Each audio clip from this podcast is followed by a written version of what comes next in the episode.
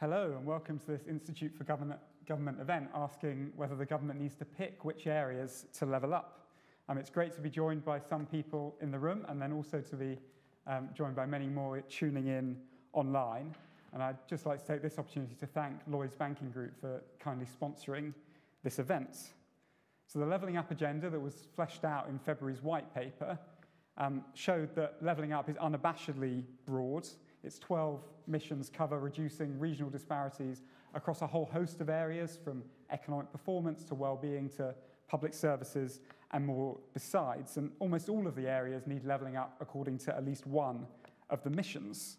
Um, and on top of that, explicit levelling up policies that have been introduced so far, like the Levelling Up Fund, have also spread money quite widely.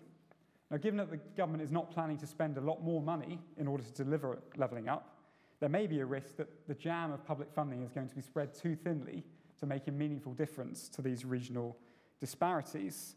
Um, so, given that, does the government need to be more selective?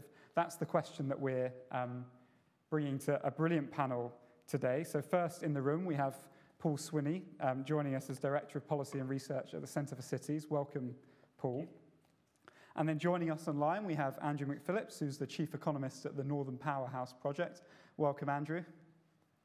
And we also have Selaine Saxby, um, who is MP for North Devon, Vice Chair of the APPG on coastal communities, um, and also a PPS to DEFRA in the government. Welcome, Selaine.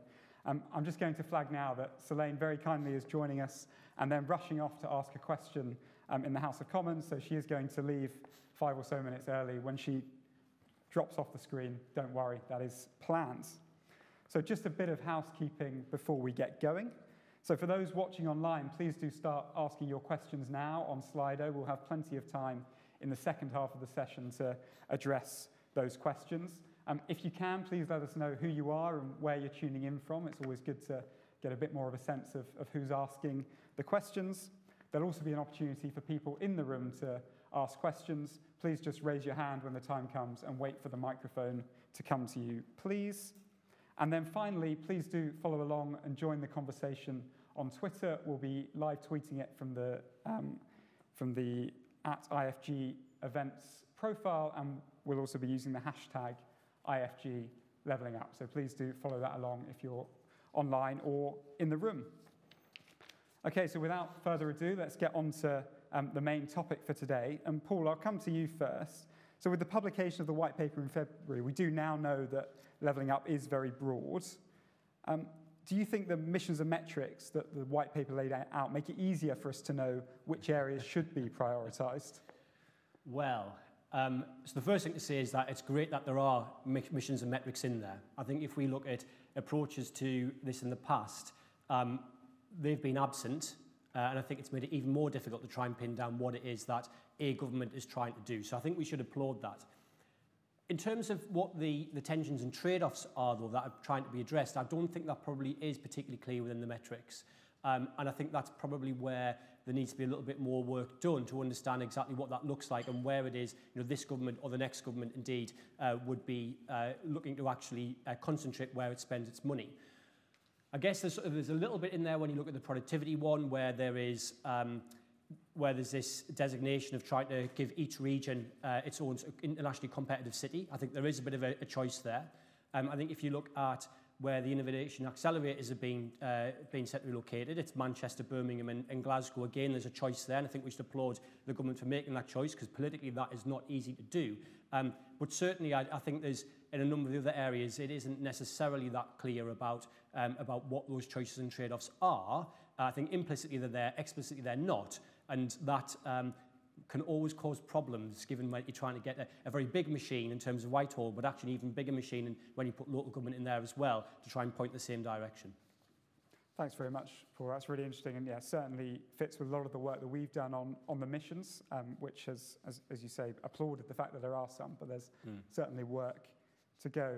Um, Andrew, I'll, I'll come to you next. Um, so the, the North and Midlands has obviously been a big part of the levelling up conversation, and the Red Wall, and so on.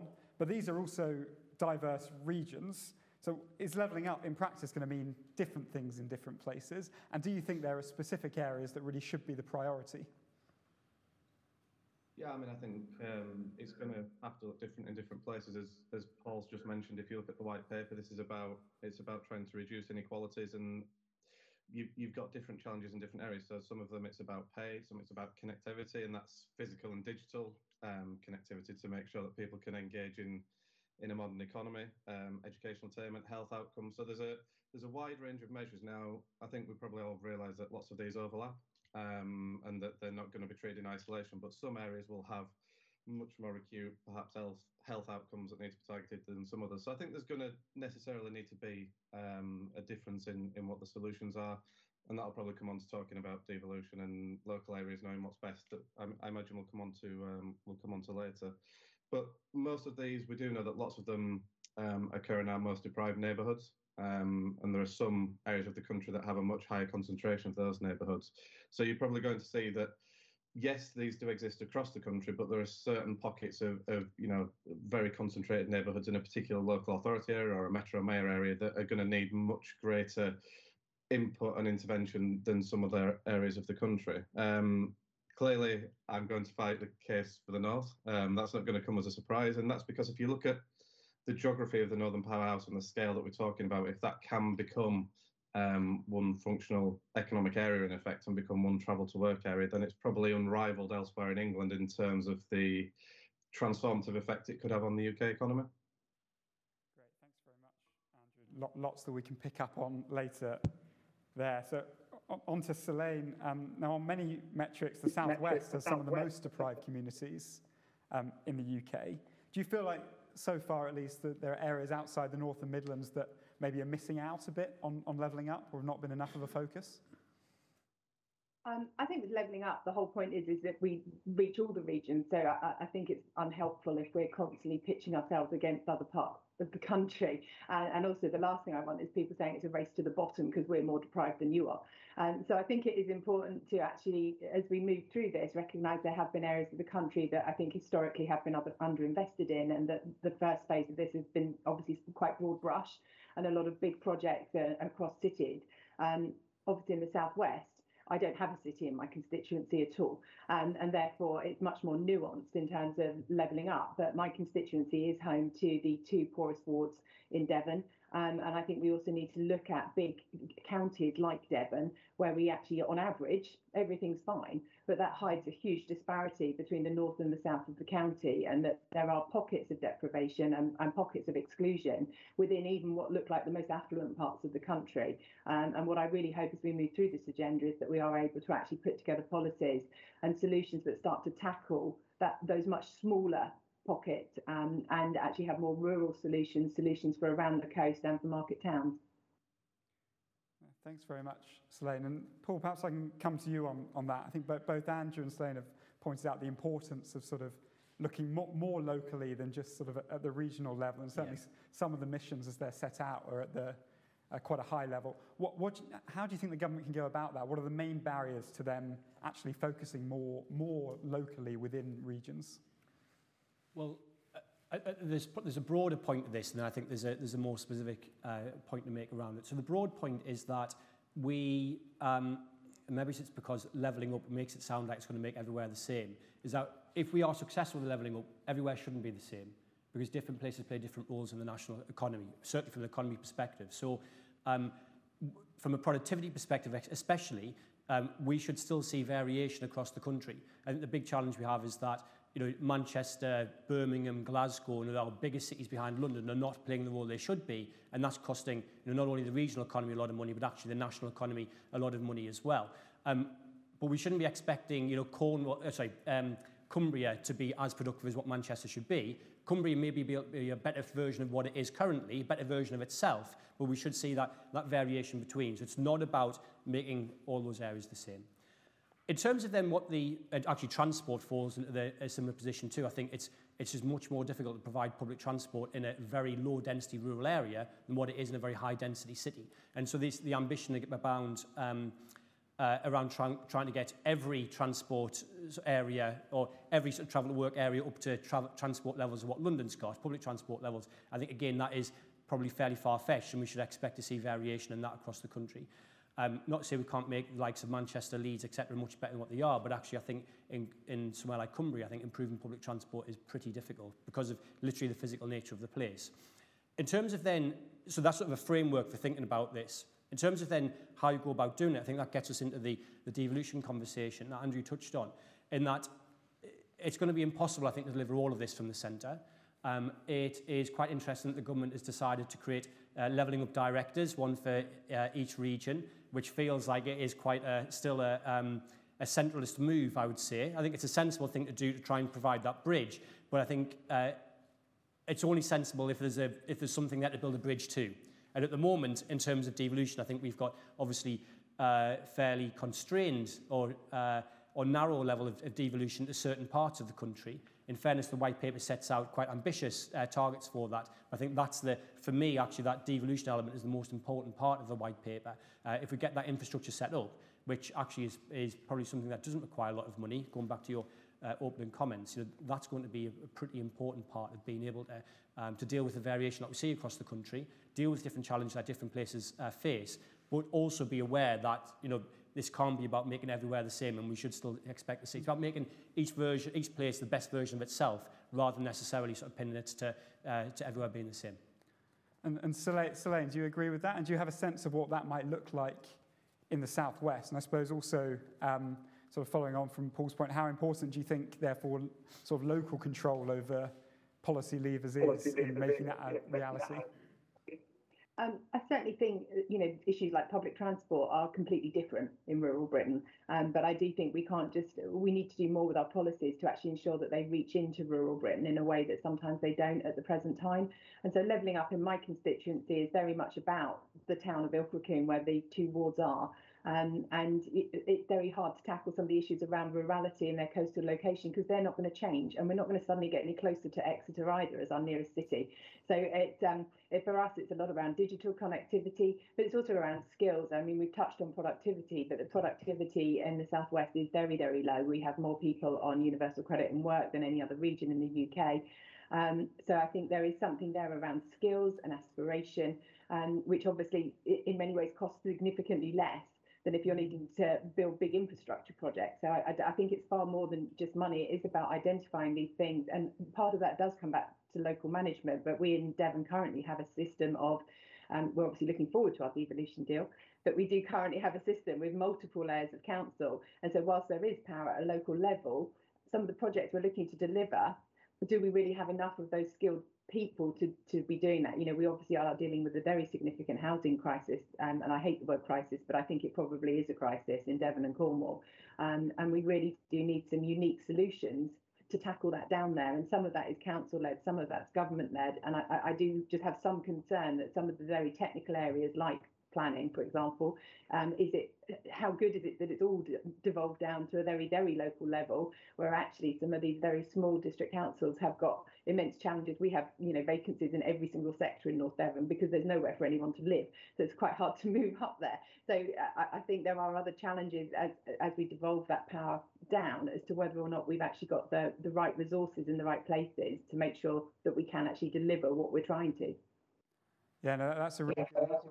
Wonder, Andrew, obviously within the Northern Powerhouse, there are a few, um, a few metro mayors sort of at least close to it and within. How does what, what Selaine said there sort of fit with, the, with, with your experience? Do you think that sort of that, that slightly higher level of, um, of sort of devolved um, government has been useful in, in delivering some of those policies? Um, yeah, I think it's fair to say if you the, the, obvious example to turn to first is Greater Manchester. Um, they're much further down the road and much more experienced in in the devolution journey than than some of the other metro mayors that are still still relatively new. So I think you can see what happens when you've had the you know the respective uh, constituents of Greater Manchester come together and work towards that common goal. They've got the mayor in place and and they're moving down and starting to be, for want of a better word, trusted to be given more powers. Um, and I think what we want to see is that as Manchester prove that they can do it and others build up the capability, that that is the expectation rather than needing to necessarily make a, a, strong business case to the Treasury. That should just be an automatic route that you're going down once you've proved the capability. Um, and I think, you know, we've seen that um, Andy Burnham in Manchester is now taking control of the buses. It's something that in the transport conversation, buses tend to get lost amongst the train infrastructure debates that we have. Um, but it's something that affects a lot of his constituents of the population of Manchester and reaches some of the um, probably not quite as rural as some of Selaine's constituency, but places that aren't as well connected to mainline rail. Um, so I think that's about when you bring the local angle, and somebody in in Whitehall and DFT would never have really considered that. Um, to give you an example, if we if we get into transport infrastructure, when when we talked about Northern Powerhouse Rail, one of the arguments for there not being a completely brand new line and a new station in Bradford is because hardly anybody travels between Bradford and Manchester. Now, obviously, the reason for that is that the connection between Bradford and Manchester is terrible. Um, and what we're talking about is transformational projects, and there does need to be a way that decisions like that can be delegated so that people can make a decision that is a bit more grounded in understanding the areas and what transformative nature some of these projects can have. So I think, yes, there needs to be the devolution down to areas that have the capacity, and it isn't down to um, probably district and town councils. There needs to be a slightly higher level of that, but at the same time, recognising those neighbourhoods. So there's lots of local intelligence that goes on without necessarily giving the control and the funding. And I think a metro mayor probably is the is the right kind of scale to do that. Yeah, you've all emphasised the importance of of devolution. I know Paul, you said specifically that maybe that means you don't need that much much more money, but if you know local leaders need, need money to be able to do something. So I wonder how, how much really is, is this about more money and does require more money? And then at that point, is the government going to need to be clearer about its choices? So take the integrated rail plan, for example, which you know, is, is predominantly in, in your neck of the woods, Andrew. That, that is a choice that the government has made. So I don't know, Paul, do, do you think there is a risk that, that money will just get spread too thinly and therefore not make that much of a difference? So I, de- so I definitely think there is a, a risk of that. So um, there needs to be more money for sure, but devolution, one of the beauties of devolution is actually it's not, uh, in principle, a very expensive thing for the lever to, to be able to pull. And I think uh, both Michael Gove and, and Andy Haldane have said separately that actually this was a, a big change, almost sort of constitutional change, that um, uh, it's about getting the internal wiring right, and it's really, really important. And they were a bit frustrated that I think there was a lot of shouting about uh, how there was very little extra money and people had missed the fact that there was this actual potentially very massive change in the, the white paper. I have sympathy with that view. Uh, I think that uh, that greater devolution is, is, a, is a necessity in order to deliver um, the things that the Levelling Up White Paper is trying to achieve. But also what is a necessity is a great amount of money. Now, uh, it's almost becoming a bit of a, a cliche now. Everyone probably uh, uh, knows it. But the, the figure for bringing East and West Germany back together is uh, 2 billion, uh, sorry, 2 trillion. 2 trillion euros and still counting. You know, that's a huge amount of money that was spent there. Now, Was that money spent wisely? I don't know. Um, is that the exact figure that we need to spend in the UK? I don't know. But it certainly gives you a yardstick at the very least that, you know, if we've got you know, a couple of uh, competitive pots of around about £5 billion pounds and then a white paper where the Treasury hasn't assigned any extra money towards it, tells you that we're probably a little bit out of kilter there and there needs to be, uh, there does need to be more funding uh, behind it. Now, So that sort of brings you to two places. One is what is the what's the overall amount of funding that you're going to commit to it. Then the second one is how are you going to make a choice about how you spend that money. And again, I think that's where politically things can get quite difficult. And I don't think that probably the where we are currently, the government has been very explicit about those choices. I think it has been more explicit, like I said, than previous administrations. But you know that, that sort of two steps forward, and we need to make 10 or 15 steps forward is probably the way that I would view it. Um, and we do, I think, need to be clear about those choices. Otherwise, you get in the rounds again of, like say, of jam spreading and ultimately not delivering for the people that you're trying to deliver for. That's really good. And if I were to put, put you on the, on the spot, Paul, and say, what does kind of more, more targeting, more explicit choices, what, what should that mean for, say, transport policy or skills policy? Are there particular areas that you would focus on? Yeah, so I would split this into, into two. I think there's, there's one element which is about trying to improve um, quality of life, and there isn't any particular reason why geography should play into that. So why there's no reason why you know, the number of people who've got no formal qualifications is half the level of what it is in, in, sorry, in St Albans is what it is in Barrow. You know, that just shouldn't be the case. So I think there's a there's a targeting there which is right irrespective of geography we go into the places where where where there are places lagging well behind the national average and we do something about that. And so that's driven very much by the data. Um, on the second side the productivity side I think it's it's about thinking about the role that different places play in the national economy and how far away are they from their what we would describe as their productivity potential. So you know, what we should expect to see in the UK is places like Manchester, Birmingham and Glasgow in particular um, Leeds to a certain extent, Liverpool certainly, actually leading the national average. You know, they're big places where you've got a lot of activity in one place, uh, and we see across the continent and in the US that bigger places tend to be more productive. In the UK, what we have is London, which is hugely productive, then the next set of cities down, actually lagging way behind the national average, and then sort of the cities in behind that, that sort of fall uh, within the region might expect to see them. Now, the issue we've got there is not only are those big places lagging, and that's an underperformance in itself, but because they are big places, you're multiplying underperformance by something which is very big. And therefore, you then have this huge impact on the national economy. And that's where I think we need to have a disproportionate focus on, uh, on these places to try and address that, because that is one of the biggest uh, national economic challenges that the UK faces. Um, that isn't to say you wouldn't go and make an intervention in Hartlepool or an intervention in Barrow, but we should be, um, should be conscious, firstly, that um, the state has actually got very few levers it can pull in order to, to turn those places round from an economic perspective um, because of just how small they are. And then from, a, um, from the second angle, even if they do make those improvements, those improvements are going to be very valuable for the people who actually live in those places. But from a, from a, a northern perspective, or a North and Midlands perspective, or indeed from a national perspective, the impact's actually going to be pretty small. And, and Selaine, do, do you agree with that sort of, that you can kind of split between the sort of qu quality of life type type issues and the economic issues. And I suppose, particularly in your, your role on, on the APPG for coastal communities, are there specific policies that you would like to see that you think would really help those areas as well?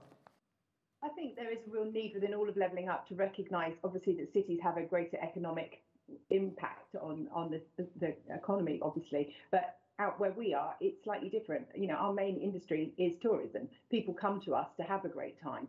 Um, and we need to actually service that industry as well. But we also need to provide the things that people want to come and do. And some of the decision making, for example, there's a stretch of my Tarka Trail, which is a fantastic um, cycling route, which um, my county council was adamant was the number two travel plan, active travel plan it wanted in all of Devon. And so of the six that went to the Department for Transport, even though it was number two from my county council, so that's devolved information going up to central, because it was rural, all the five in Exeter got funded, but mine up in North Devon didn't.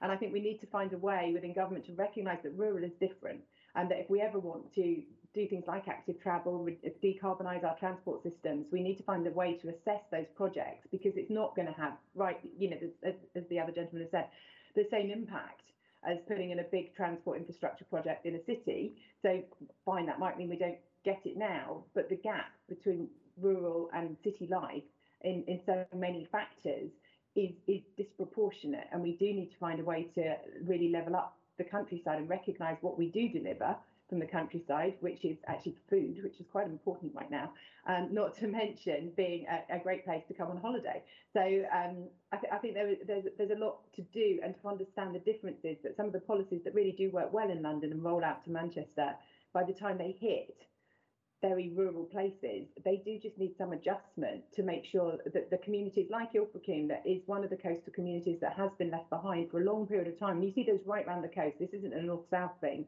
You can go right the way around the coast and find towns like Ilfracombe, um, which are desperate for investment, but they are smaller, so they don't need as much investment. So yes, the return won't be as substantial, but the investment isn't either.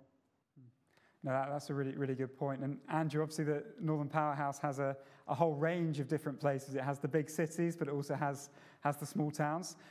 C- can you maybe give some examples of what, of what it looks like for you know, levelling up or economic policy to look different in different types of places based on what you've been doing there? Uh, yeah, absolutely. And I think one of the um, what's clearly come out of the previous two uh, contributions is almost this battle between cities and towns that we, we seem to sometimes get drawn into. Um, and I think some of the work that we've done recently is understanding that it's not a case of supporting one or the other and that both need to exist and support each other. Um, so we, we did a piece of work recently looking at some towns across the north and one of the examples that we picked was in Greater Manchester, and it was looking at the success of Manchester allied to um, Bury, which is you know on on, on the outskirts of, uh, of Manchester city centre, and how important it was as a place once it became better connected to the city centre, um, how that place started to flourish. Um, people then could live outside the city centre, have a slightly better quality of life, if, if that's what you think of, of having a slightly bigger house, slightly lower housing costs perhaps, and a, and a slightly less hectic city centre style of life. Um, we saw Bury start to flourish much more. What that then does is then it attracts more people to Bury. So you know you, you start to see the the visitor economy picks up, and um, you start to see the retail offering getting better, and it's a better place for people to come not only to live, but then you do start to see people coming to do business there as well. So there is there is a need to to think about that, and they've had a very active council who have taken the decision to invest in specific projects in their area. Um, when a traditional business case might not have quite stacked up, you know they've they've had the um, the willingness to, to everybody get behind a particular project, put some money behind it, stand behind it, and guarantee it, and that has then paid off in the long term. Um, and a lot of this is about longer term thinking beyond the traditional political cycle, I think. And one of one of the points that you mentioned earlier about the the jam spreading and you know it, it being spread across too many places, I think that's absolutely right. I think what needs to happen to avoid that um, we need to get away. Firstly, we, we need to stop having competitive bidding for various tiny pots of money rather than just having an overall budget for things. And I think the white paper did commit to doing that um, because, with the greatest respect to any consultants, all that happened is the consultants that wrote the best bid paper generally were successful in getting an award from some of those funds, and that clearly doesn't deliver um, the best outcome. So, what needs to happen is the government needs to set around some of those indicators how it's going to measure which areas are the most deserving There'll be some that are just below and just above the cut-off line, and that's going to be difficult politically. But at some point, if we are in a finite and constrained uh, resource world, those are the tough decisions that need to be made centrally. Um, and then once you've made that, you then devolve the responsibility down to those areas along with the funding to deliver on that. Um, and I think it is a difficult conversation, but if we're ever going to get anywhere on this decades-old problem of regional inequalities, somebody at some point has to make those hard choices. Yeah, no, that's really interesting, Andrew, and certainly chimes with some, some forthcoming IFG research coming out on the importance of more flexible funding for, for local government. I think one, one thing that's sort of been alluded to multiple times, we probably haven't tackled head on yet, is that yes, levelling up is a policy agenda, it's also a political project. And so the question of whether the government needs to pick which areas to level up is not just a question of um, you know, what policies will succeed, but also what it needs to do to succeed politically. And Paul, you've maybe spoken most explicitly about that. But do you think that kind of the, the politics and the policy here are kind of working together, or are they somewhat in conflict? Um, well, it goes back to what Andrew was saying in part about you know the the, the phony war between uh, cities and towns, very unhelpful divide between them. Um, clearly, the, poli- the politics of this has seen that the, the marginal seats are in, in some of these towns, and so therefore trying to, to skew the policy conversation towards them um, is seen as a vote winner. Um, I don't actually think that, as Andrew was saying too, don't think that's good for people who live in those towns, the people who live in the, in the cities near them. Clearly there's a relationship between the two, and what we see uh, or what we've seen in terms of London's growth for the last 30 or 40 years is that's brought great prosperity to the people who live you know, out around the greater southeast in general, who've travelled into to access the jobs that are there. And I think we should be thinking about that relationship when we look at, at other places. Um, I mean, there's always going to be a, a more general challenge that um, you know, politicians are going to think about the marginal vote. And so that, that means that, which isn't necessarily always going to align with where, where the policy challenges are. And, uh, and so there's always that, that tension was ever thus. Um, to some extent, the, the white paper starts to um, starts to make those choices. You know, the, the long sort of stuff that, that, people sort of comment on around sort of the history of cities was in part, I think, trying to sort of set up the fact that there are choices being taken here. I don't think it needed to be as long as what it was in the, the white paper itself. But that was why sort of that sort of stuff was there. Um, but I think it's going to be something that will continue to be a challenge. Um, what I would have hoped is that the white paper would have been a little bit clearer in its framework um, so that actually some of that could have been more, more robustly um, uh, defended when it then comes to sort of the, the issues about economics and politics rubbing up against each other. Um, and I don't think that was probably in place in the way that it needed to be. So uh, I would expect that it will continue. And it, like I say, it was ever thus, it will continue to be yeah. thus. And, and Selaine, we've, we've already heard we already heard specific funding pots, funding pot. different, um, you know, like the levelling up funds. Um, did you feel that sort of coastal communities were, you know, were sort of fairly treated by, by those sorts of um, pots? Did they do quite well out of them, or did you see more of a skew toward, towards other areas? Again, the pots seem to have been very big. So um, in, in Devon, none of our district councils got any of their projects. It went to a big park and ride down in Plymouth, and the Isles of Scilly got their ferry. It obviously had a transport focus, and my own district council's levelling up bid was apparently excellent and it cleared the hurdles, but we'd run out of money before we got to it. Um, and that the criteria that was used to assess it, whilst you know it was a criteria, and I'm not suggesting it was wrong, uh, nobody agreed with, and how we are two different levels out from the next door area and have the five most economically deprived areas in Devon, as defined by our own county council, yet is still a priority level three.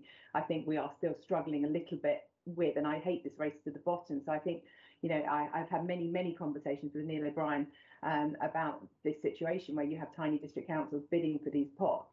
But I think the other point that I would make is, in um, certainly in my constituency ahead of the 2019 election, the number two issue on the doorstep after Brexit was broadband and that actually when I talk about infrastructure, it, it's not actually going to be a new train station or a road.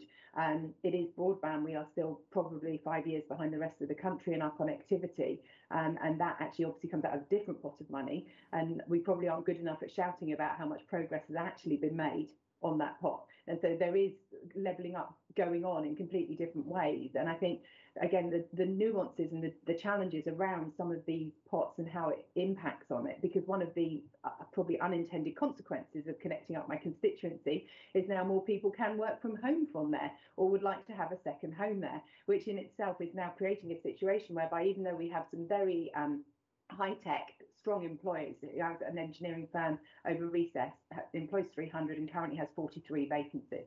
You know, these are highly skilled jobs that we cannot fill, and there is nowhere for anyone to live. And that actually we do need to look at how we level up the housing market so that people who work locally can live locally because particularly when you're coastal you can't commute in from an entire circle around it. You've only got a semicircle to come in from. Um, and the cost of housing in my constituency is, is not affordable now to the vast majority of people who work there however well paid they are.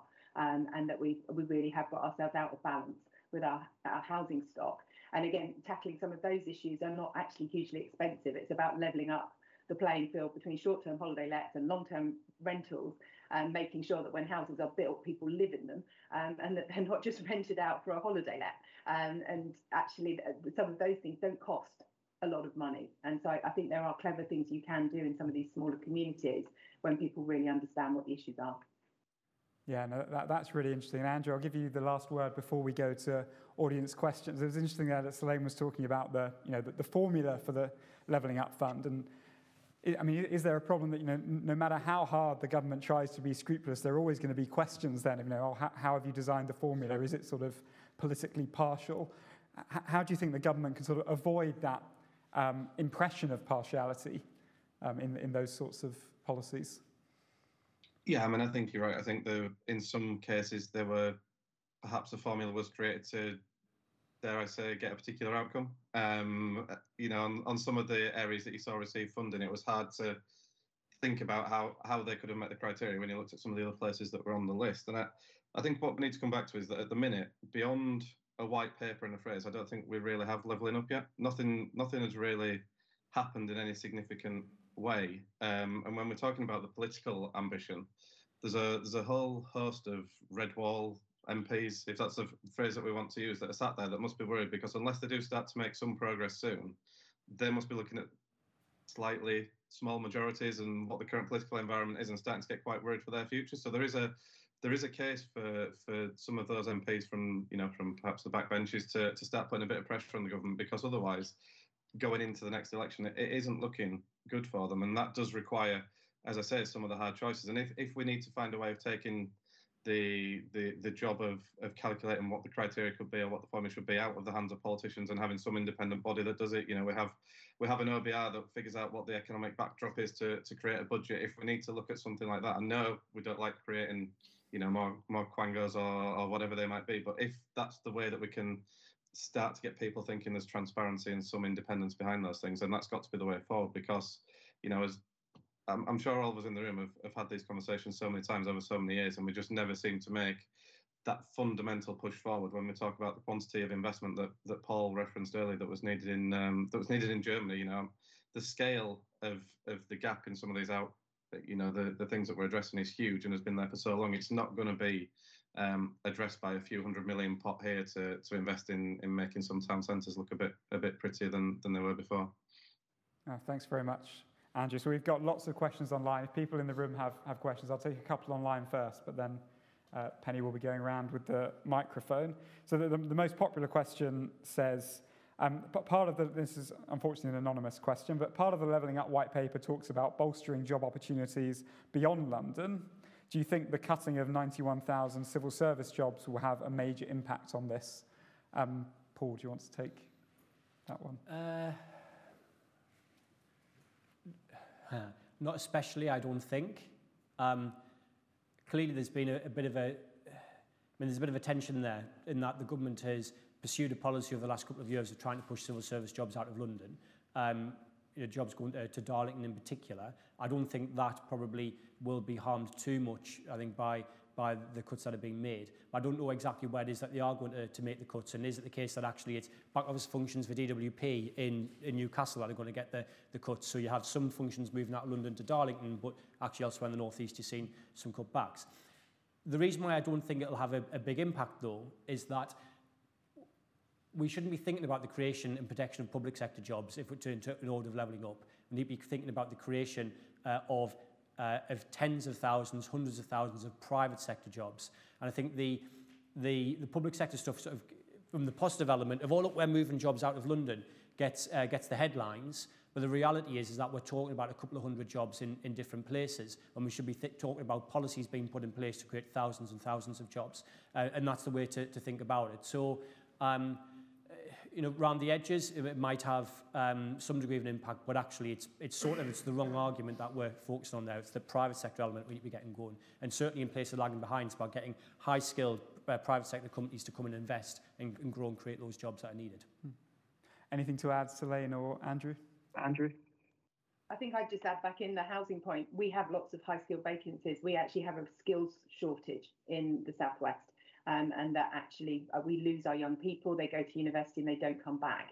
Um, and we need to actually find a way of getting more people there. We, our unemployment is um, negligible again, um, and therefore it's, it's not about creating loads more jobs because we don't have anyone to do them. We need to find a way of upskilling the people that are there and making sure that actually our, our workforce matches the vacancies that we do have. Yeah, I mean, yeah, I think, I think I, I agree with what Paul said that you know moving moving a few civil servants probably isn't going to have a huge impact. If you think about some of the the things that the public sector can um, control, so for example, Channel Four moving to Leeds, um, that did have an impact. You start to see you know an, an industry start to build up around that. However, move, moving a few civil servants out of London will that make a difference? I'm not sure that's then going to spur lots of extra activity. Um, and if if, if you want to think about the significance of it, yes, it is great. Um, you know that we are thinking about the regions, um, but I think I'd, I'd probably reserve, you know, cheering too much until somebody tells me that a permanent secretary is moving out of London. Excellent. Well, I think that's pro- probably a subject for a, a different IFG event, but um, lo- lovely to have radical su- suggestions. Do you have a question in the room? I'll go over here first, and we'll come down. Hi, thanks. It's uh, John McDonough from um, Recro Consulting, which is an employability and recruitment solutions business. So we do a lot of stuff in this area. Um, agree with almost everything that, that's been said by everybody on the panel here. But I think there's a danger that we get seduced by the task and we've got to get the basics right. Mm. And employability and skills is one of them. And we're not at first base with that. And it becomes, and I've seen this for 13 years, and this is what will probably happen beyond that, it becomes like Monty Python and the life of Brian. Right? So when this stuff is pointed out to government departments or whatever that it's not going to work or it's got to change, nothing happens. So how do we create an environment where it's safe for these organisations to be able to acknowledge we've got a problem and, and, and we're actually going to work through it, as opposed to foot down and fly through it, which is what's happening again on a lot of this stuff. Because yes, money's important, but a lot of this is about changing the thinking and behaviour of the professionals. Now, I know how I would do it, but when they resist, what do we do? Paul, do you want to answer yeah. that one? So, um, so it, it, it comes back to an interesting question around devolution and, and more money, in that there's a lot of money that is spent, particularly in skills and employability. And John, I know you've done a, a lot of work looking into this um, uh, already. Uh, and it seems as if there's, there's a twofold challenge. One is that we don't really understand where that money goes. And then secondly, in terms of the impact that their money that has in terms of what we can trace, we don't really know what the what impact it does have because we don't do the evaluations to the extent that we should do, or certainly don't release the results in the way that where we, we should be doing. So I think there's a bit of an opportunity to address what John's talking about potentially through devolution, where by if you were then to have a mayor or, or whatever the name's going to be in, in other places in place that can firstly do an audit trail about what's spent and then try and have greater influence, if not total control over how that money is spent, and then allows you, it provides a nice opportunity to probably change the way that things are done. Uh, it may well move it away from perhaps some of the reticence that you find in DWP, potentially, um, uh, into sort of breaking that and then allowing new institutions to, uh, to do what they need to do. But of course, within that, it, it can't just be a case, as, as you're probably alluding to as well, John, of, of just taking the mentality from the centre and then setting up that mentality again locally. I think breaking the link provides opportunity to do something different, but doesn't mean that something different will happen. And that's where evaluation becomes really, really important in, in all of this. And I think across all economic policy, we don't do enough evaluation, but certainly in skills and employability, that's a really big one. So um, uh, we need to think very hard about that, which comes down to this point again about internal wiring being really important, um, as well as um, as well as extra sums of money. And so then you've talked a lot about, talked a lot about skills challenge, challenge in the southwest. Um, how far do you think that sort of you, local leaders there have the tools needed to, to deal with it, and can they do it differently to, to the way Whitehall has typically done it? I think tackling the skills gap in my constituency is particularly difficult because we are 60 miles from a university. Um, you know, we have one FE college, and Ilfracombe is 12 miles away, and the bus fare is seven pounds. I mean, it, it's just very challenging for these communities to access, um, and particularly when you then overlay that with poor broadband that the whole situation is difficult. And I think um, I also I chair a number of APPGs. I went to Blyth. I chair the um, APPG for Celtic Sea, and up in Blyth they have a STEM hub. And uh, I was teaching maths myself just before I was elected, and I do think there's much more we could do with um, youngsters at a much earlier age to make sure they've actually got those core skills in place and the, the STEM hub up in Blyth, I thought was brilliant because it worked very closely with local employers who were ensuring that people, the youngsters knew what skills they needed, but they also taught the teachers. And I think the thing I found very surprising, actually quite shocking when I was elected, and I lived in Devon for a couple of years before I was elected, was there were companies I didn't even know existed. I didn't know we were making torpedo launchers and something that could find Russian submarines the five miles down the road. Yeah, and it, it, and I was teaching, and I'm taking careers lessons for year nine, and I don't even know these companies are there. And I think if there is a way of sort of bridging that gap, because as um, technology has evolved and we do sort of move through this green um, transition, we are going to need far more skilled engineers and mathematicians coming through. And I do feel there is still a bit of a gap at school that if you talk about becoming an engineer, people think you're going to be a car mechanic. And I, I know that sounds quite quite trite, but I think there is a gap at quite a young age before we even start to get into it. And if you can get your youngsters coming through wanting to learn and that learning is for life and it's not something that just stops when you've done your GCSEs, that then we have a much better chance of upskilling people as they move through. So I think the DWP has done quite a lot of work in that area, but I do feel there's more we need to do working with local employers to make sure that we have the local skills in the local community that actually match what local employers are going to be looking for now and in the future. Because I, I floating offshore wind, for example, I am very concerned that the work we're doing around the Celtic Sea, and I have flagged in, we're not going to have enough engineers to service those machines going out unless we do something quite radical now to, to change the balance of skills in our community. And that's really interesting. Obviously, the white paper set out local skills improvement plans as a, you know, a first step probably to trying to do more of that at a, a local level. Another really good question online from Jack Newman at the Bennett Institute for Public Policy, um, sort of going back to the devolution questions that we had earlier. So he says there seems to be agreement in this discussion that different areas, cities, towns, and rural areas, have different needs. Does that mean that each area needs a different set of powers in their respective Devo deals that the government is doing at the moment? And if every area has different powers, what does this mean for national policy making? Um, Selaine, do you have thoughts on, thoughts on, on what a Devo deal should include? different? I, I certainly think that an area like Devon, it's much harder to see how a metro mayor would work, full stop, because we just don't have a big metropolis in the north of the county at all. Um, so I, I, think we do need to look at it uh, more pragmatically. Um, and I think I'm still waiting really to see what can happen. But my hope is, as we look at devolution in Devon, is we're able to look more strategically across the whole county over some of these issues. I, I think we do see, and saw during the pandemic, neighbouring Cornwall um, as a unitary authority, perhaps was able to think a bit more strategically about their housing issues, whereas we've got 11 district councils all dealing with the same challenge. So my hope is as we move into devolution is that we will be able to take a more strategic approach by taking some of that decision making up. Because um, at the moment we have some of these uh, disconnects where uh, infrastructure decisions are taken at a county level, yet planning is taken at a local level, which again causes real imbalances. Um, and when we look at levelling up, we kind of need all of those decisions to be taken with one strategic output. But I, I think it's a, a, very difficult conversation to have. And I know locally people would like more power.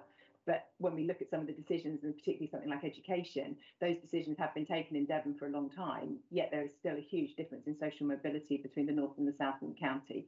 So I think we do need to look more carefully locally how we are going to address those matters. And Andrew, in, do you find that in, in the Northern Powerhouse as well, that there are different areas sort of demanding different types of different types of policies, different levers that they can pull? Yeah, absolutely. And I think it's it comes back to what Selaine said that the, the challenges in these areas are quite different. It comes all the way back to the, the, the kind of the, the opening remarks that were made that there are going to be different priorities for different areas. And obviously, whatever you think is your highest priority is probably the, the powers that you're going to be asking for. So there isn't a one size fits all in terms of what the size of these areas should be and, and what the powers should be. Um, I think there should always be the, the natural presumption that there is a more appropriate um, level for decisions to be made. So above, you know, kind of a, a single local authority and thinking more strategically, as Selaine just kind of alluded to. And there should always be the assumption that we are progressing towards further devolution. Um, it might not be at the first stage. You might just want to focus on a couple of priority areas. But again, as places become more used to having these powers more competent and build capabilities, there should be this general progress towards further and further devolution. Because, again, as I think as the question said, there seems to be an agreement across everybody that you know there is an, element that people close to the ground know what's needed best. Um, there are certain things that need to be reserved for for Whitehall and the centre, but you know where, wherever it's something that is intervening in a local community and labour market, then surely the decision should be made as close as possible to that. And one thing that I think the questioner gets at, Paul, is that multi-speed devolution might work best for the different areas, but it does also complicate things in, yeah. in Whitehall. Yes, well, yeah, well, definitely. And I think that's where we always tend to, to get to when we then sort of default back to, to regions, is that it's just easy for the, the Whitehall bureaucrats to, to better understand these places by talking about a few big blocks rather than actually understand the nuance of what's going on within them. And that's where I think devolution can, can change some of that in terms of the, the progress and the continued progress of devolution, because in fairness, I think it has uh, gone on this basis so far, is that we should be moving at the pace of the fastest. And we shouldn't be in a position of saying, well, actually, you know, the slowest doesn't want to take on these powers or isn't quite ready yet, so therefore we're going to do nothing. I think we should continue in the vein of, no, no, Greater Manchester wants some more stuff, so we're going to do Trailblazer, for example, um, and be comfortable with the variation that we see in the short term, at least, in terms of devolved powers. In the long term, the goal should be, I think, to, uh, to have a level playing field in terms of powers available to different parts of the country. But that should be you know, probably a goal not for 2030 even, that the white paper sets up, but maybe 2040 or perhaps even 2050. Now, you know, ultimately, what would that look like? Well, I think in a, uh, in a world where, you know, if, I guess if I was, uh, if I was ruler, how would I try and, and do that? Um, I'd be having conversations with places about, um, about a budget for over a five-year period. So combined authority style um, uh, areas, so reduce the number of local authorities that are in place to try and create stronger and more empowered institutions. You're then giving them five years uh, set budget with very few strings attached. They then choose how they decide to spend that money. And it's up to them about whether they do it on skills or transport or, or whatever. And the only constraining factor will be how much money you're you going to give to one place rather than another, rather than I think then this much more technical discussion, which is we're going to give you a bit of control over skills and you a bit of control of this and you a bit of a control over that. You know, make that element even and allow them to make the choices and you'll see then a different policy coming out as a result. I, I think the question also sort of touched on the issue about national government losing control to some extent. And again, I think from a, from a national politician or from a, a civil service perspective, that might feel it's quite uncomfortable. But some of these decisions, the, the question should be, why is national government getting involved in these in the first place? You know, we should be moving towards, you know, there are these sets of powers here, which is something that should be delivered locally and decided locally. Then there's some things over here that is very much, you know, within the national remit, and it's national government that does it. And I think within, you know, a, a, a better position on devolution will be clear responsibilities, clearly defined responsibilities over who has control for what, and national government needs to adapt as much as what local government needs to to that. Brilliant. Um, I'll now take a couple of questions in the room. I might take them together so that we can mm-hmm. um, keep speeding through. We've got plenty online as well. Uh, Kevin Larkin from the Coalfields Regeneration Trust. Um, we want to provide several million pounds of match funding to build small-scale industrial units in former coalfield communities, create jobs, economic growth, everything everyone seems to think is a good idea, um, that catalytic capital.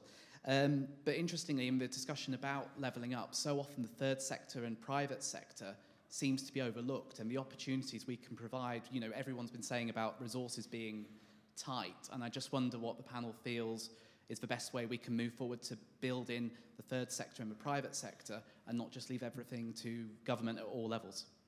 Thanks. Uh, do you also have a question? Oh, sorry. Yeah.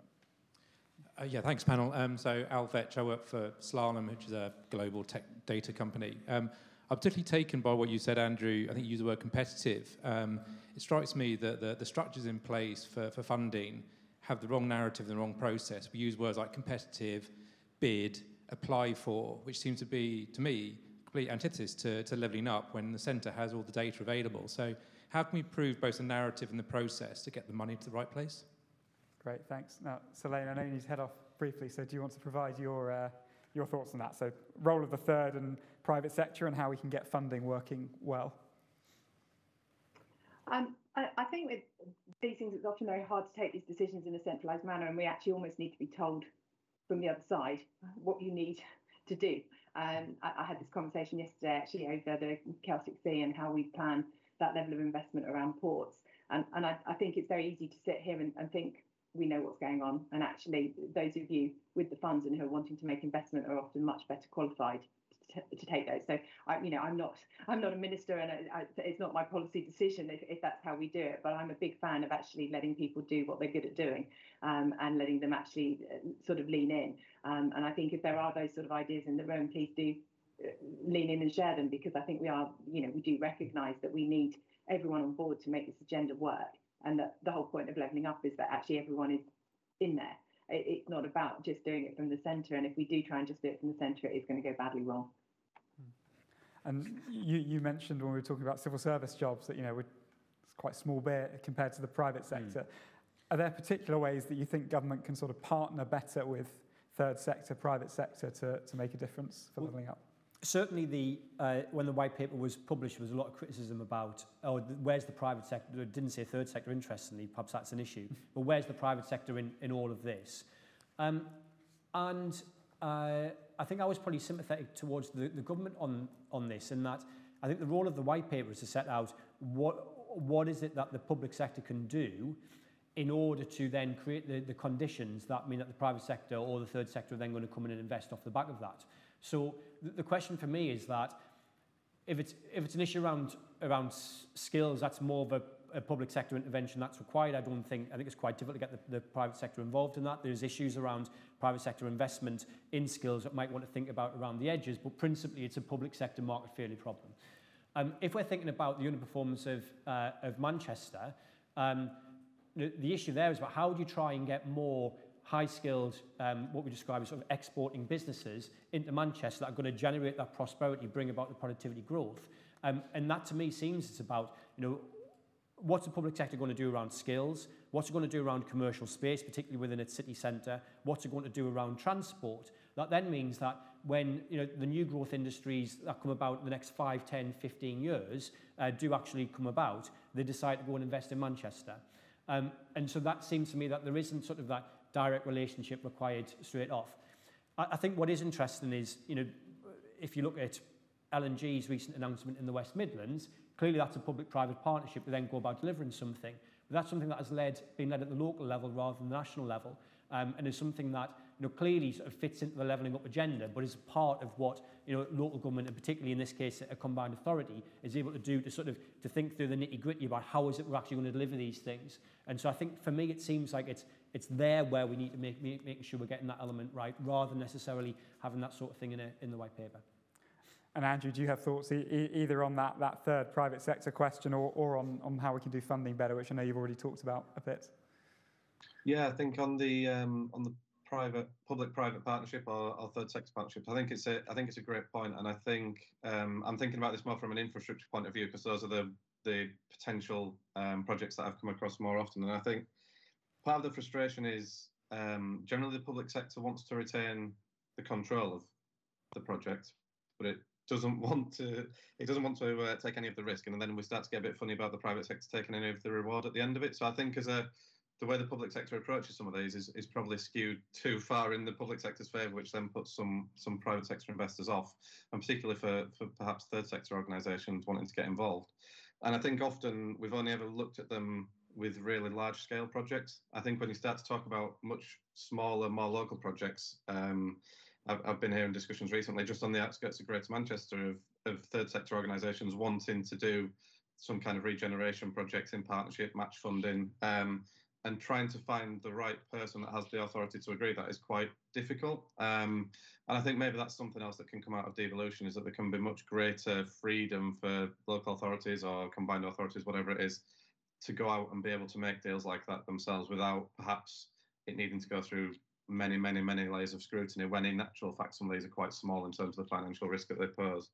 Um, on the uh, funding, um, yeah, absolutely. Competitive bidding and applying is the wrong um, phrase and conversation that we should be having. Um, you know, opening up three different competitions for three different pots of funding that all need different applications is a complete waste of everybody's time, effort, and money. Um, and it comes back to the conversation that I said earlier that there just needs to be clear criteria for what we're trying to achieve.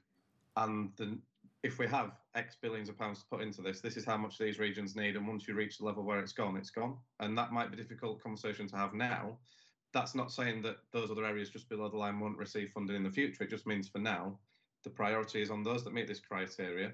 That should be a success. Those areas will start to improve, and then we'll come back to the rest at, at another point in time. So I think that's the way that we need to be. And and lots of this, we need to be viewing it almost as an investment case. This isn't just throwing a lot of money at these areas and never seeing a return on the back of it.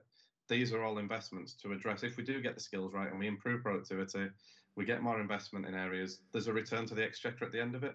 Um, and I think that sometimes is lost in the conversation as well. It's it's almost seen as a there's a one billion pound pot of money. They've all applied for it. We'll just give them it, and we'll never see any return on the back of it. And the narrative really does need to change. And I have to say, with with Michael Gove, you've probably got a Secretary of State leading this now that has more authority than anybody has had before, and and the backing hopefully some of his colleagues.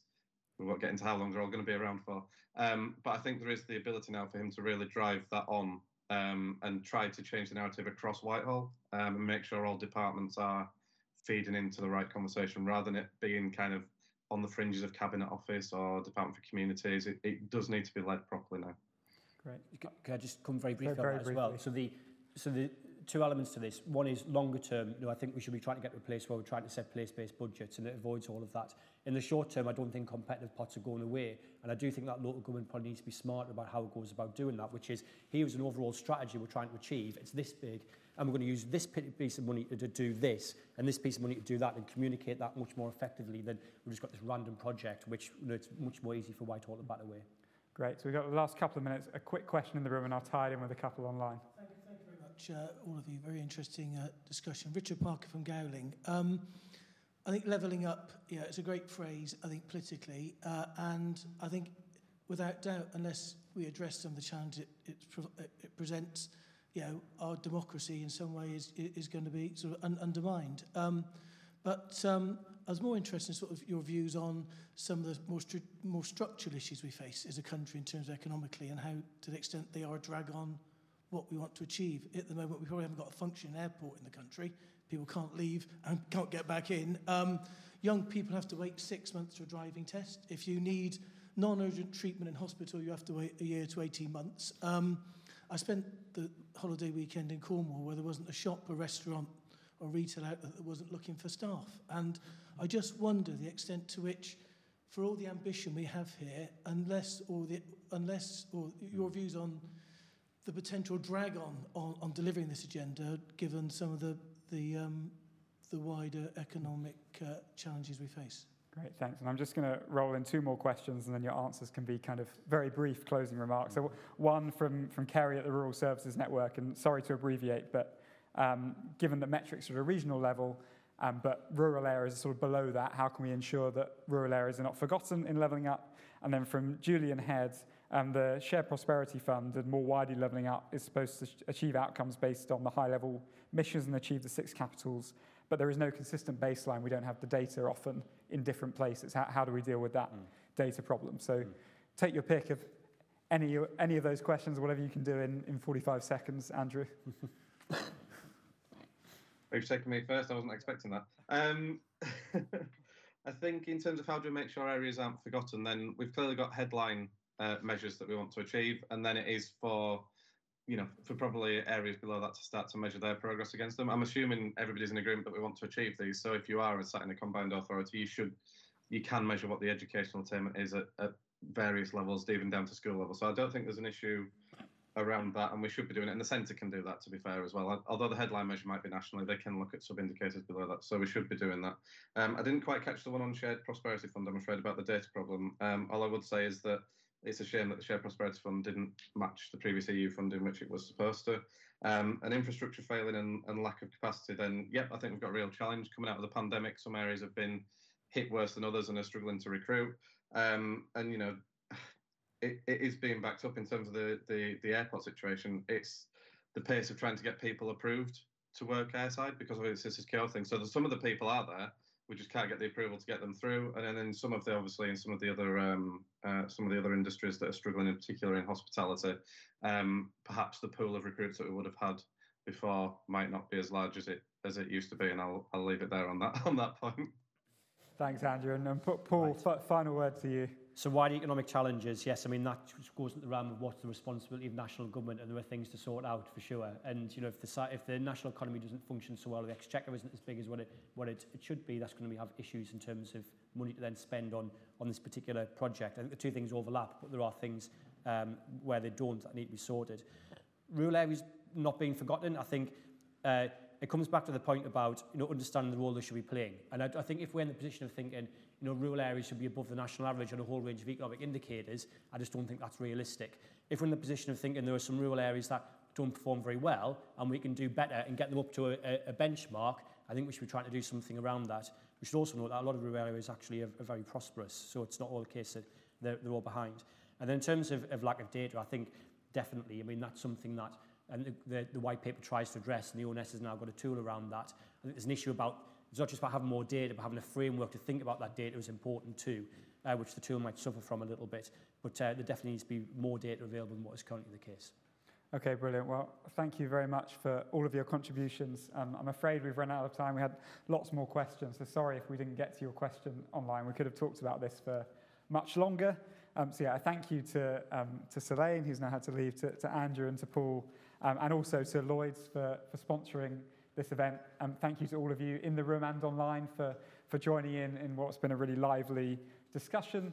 Um, a recording of this, if you've missed any of it, will be available, or if you indeed you just want to watch it back again, will be available on our website within the next 24 hours. Please do share that with, um, with people who you think might be interested, and do keep a lookout as well for other IFG events that you can find all on our website. There'll be plenty more coming up soon.